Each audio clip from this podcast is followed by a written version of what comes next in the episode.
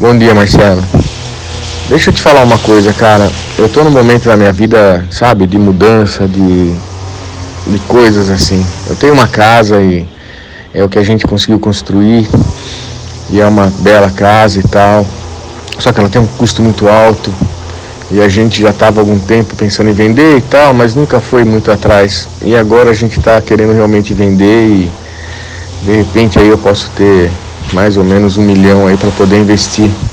Você acha que se eu conseguir montar uma carteira legal e, usar esse um milhão, eu consigo ter um retorno mais rápido e um crescimento mais rápido, assim, não que eu vá necessariamente já usufruir daquilo que eu ganho com a rentabilidade desse dinheiro em aplicação, é, mas que eu vou até, quem sabe, tentar segurar minha onda e, e, reaplicar e pelo menos uns dois, três anos aí fazer isso aí crescer e crescer e, e quanto eu puder.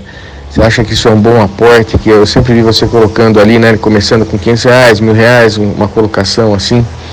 É, quer dizer, eu não teria tanto aporte para fazer mensal, assim, seria aporte baixo, mas um investimento inicial no tipo desse valor você acha que eu consigo chegar numa condição de renda melhor e mais rápida até uma independência financeira?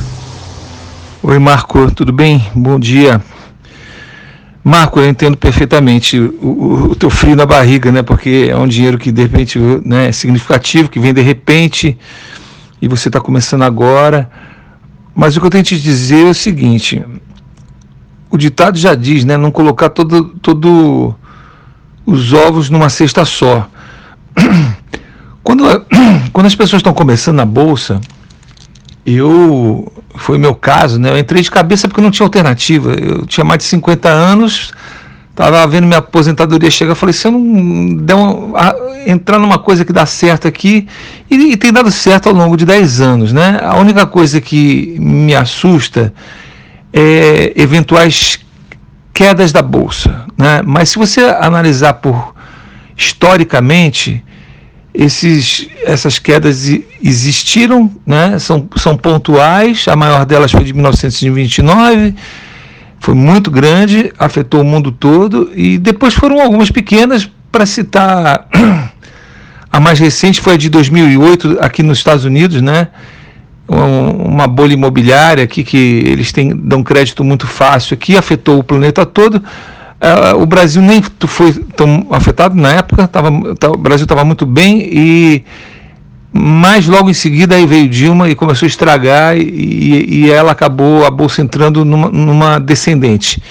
Essa descendente, o que eu observei é o seguinte, que mesmo a bolsa caindo, caindo, eu vou te dar um exemplo. Eu me lembro de ter comprado o Banco do Brasil a 36 reais e eu vi as minhas ações do Banco do Brasil irem a 13. Aí eu, mas eu também vi o Luiz Barsi Filho numa, numa maior euforia. Falou, poxa, eu estou feliz da vida, o, o, o que o investidor mais gosta é da crise, porque ali ele compra barato. E aí eu comecei a aprender esse tipo de coisa. E, aí, e eu fui atrás, né? Que eu, eu tenho seguido esses, essas referências. E comprei, eu me lembro que eu na época eu comprei pouco a 13, logo começou a subir de novo, mas eu comprei a 22. Então, assim, fiz um. Alavanquei o meu patrimônio num momento que quem não conhece a bolsa se desespera, né? E por isso que muita gente faz a fama da bolsa. Ah, perdi tudo, perdeu nada, porque você é dono de empresa de valor que só desvalorizou, mas ela continua lá, vendendo os seus produtos, pagando dividendos. E essa compreensão do mercado é que é muito importante. Agora, uma coisa que me deixa muito seguro, eu, eu sou neto de português, meu, meu avô falava a vida inteira, não, tijolo é a coisa mais segura, mas eu vi minha mãe quase perder tudo que meu avô deixou, alguns poucos imóveis, e porque a vacância acaba com o investimento de, do imóvel, a, a, a manutenção. Mas quando surgiram os fundos imobiliários, eu, eu, nas primeiras contas que eu comecei a fazer, eu percebi que a rentabilidade era 10 vezes maior e, e com muito mais segurança, porque são vários imóveis. E outra coisa é que durante a, essa crise da Dilma, Enquanto a bolsa caía, os imóveis ficaram lá firmes. Eles caíram muito pouco, muito pouco. Quer dizer, é, é sólido, né? É, é, tijolo. Então ele segura também na, na época da crise. Isso te dá uma, é uma forma de diversificar, de não colocar tudo, tudo, tudo, toda os ovos né, na mesma cesta. Então, assim, investimento, na, na, medida que você vai crescendo e você está tá te assustando que você está dando um salto de pequenininho para um salto já de um investidor significativo, com um milhão de reais, né? É, você tem que começar a entender agora é, outras formas de diversificação. Não adianta eu falar, é, por exemplo, de ouro, é, câmbio, uh, outros mercados no exterior, para quem está começando investindo com um pouquinho, como você estava, né? Não sei quanto é que você estava investindo, mas você não era um investidor ainda que teria ou tinha um milhão. Então, quando você começa, por exemplo, eu estou fazendo um curso agora de Bolsa de Valores americana, que é, pra, eu já digo logo de cara, não é para quem, é só é para quem tem condições de vir aos Estados Unidos, quem viaja para cá de vez em quando. Quer dizer, quem já tem essa, essa facilidade é alguém que já tem um, uma situação melhor. É, é um mercado diferente, completamente diferente, muito maior, a bolsa dá mais trabalho, não é tão rentável, mas você diversifica, né? É, diversificar em outros países é uma coisa que na medida que você vai crescendo, é uma coisa segura. É, então tem toda essa questão, tá? Outra coisa que você pode fazer, se você se sente seguro, é colocar em qualquer outra aplicação de banco que você estivesse acostumado a fazer antes de me conhecer, entendeu? Um tesouro direto, alguma coisa, uma renda fixa, mas você já sabe, que você já aprendeu que você vai deixar de ganhar dinheiro e você também corre os mesmos riscos. Né? Não tivemos um Collor que confiscou o dinheiro de todo mundo, não tivemos o plano cruzado, que tem um monte de coisa aí que esses governos pilantras que o Brasil tem vão e fazem. Eu sou um que não acredito em tesouro direto de jeito nenhum, eu não, não, não confio nesse país, entendeu? A pessoa fala, ah, seguro, eu seguro nada, seguro é a iniciativa privada que está lá trabalhando, eh, ralando para para se desdobrar em, né, em, em, em não sei quantos para poder produzir mais e ganhar mercado. Essa turma que manda no mundo. Né? Então eu prefiro ficar com eles. Agora, a gente tem que estar preparado para eventuais crises.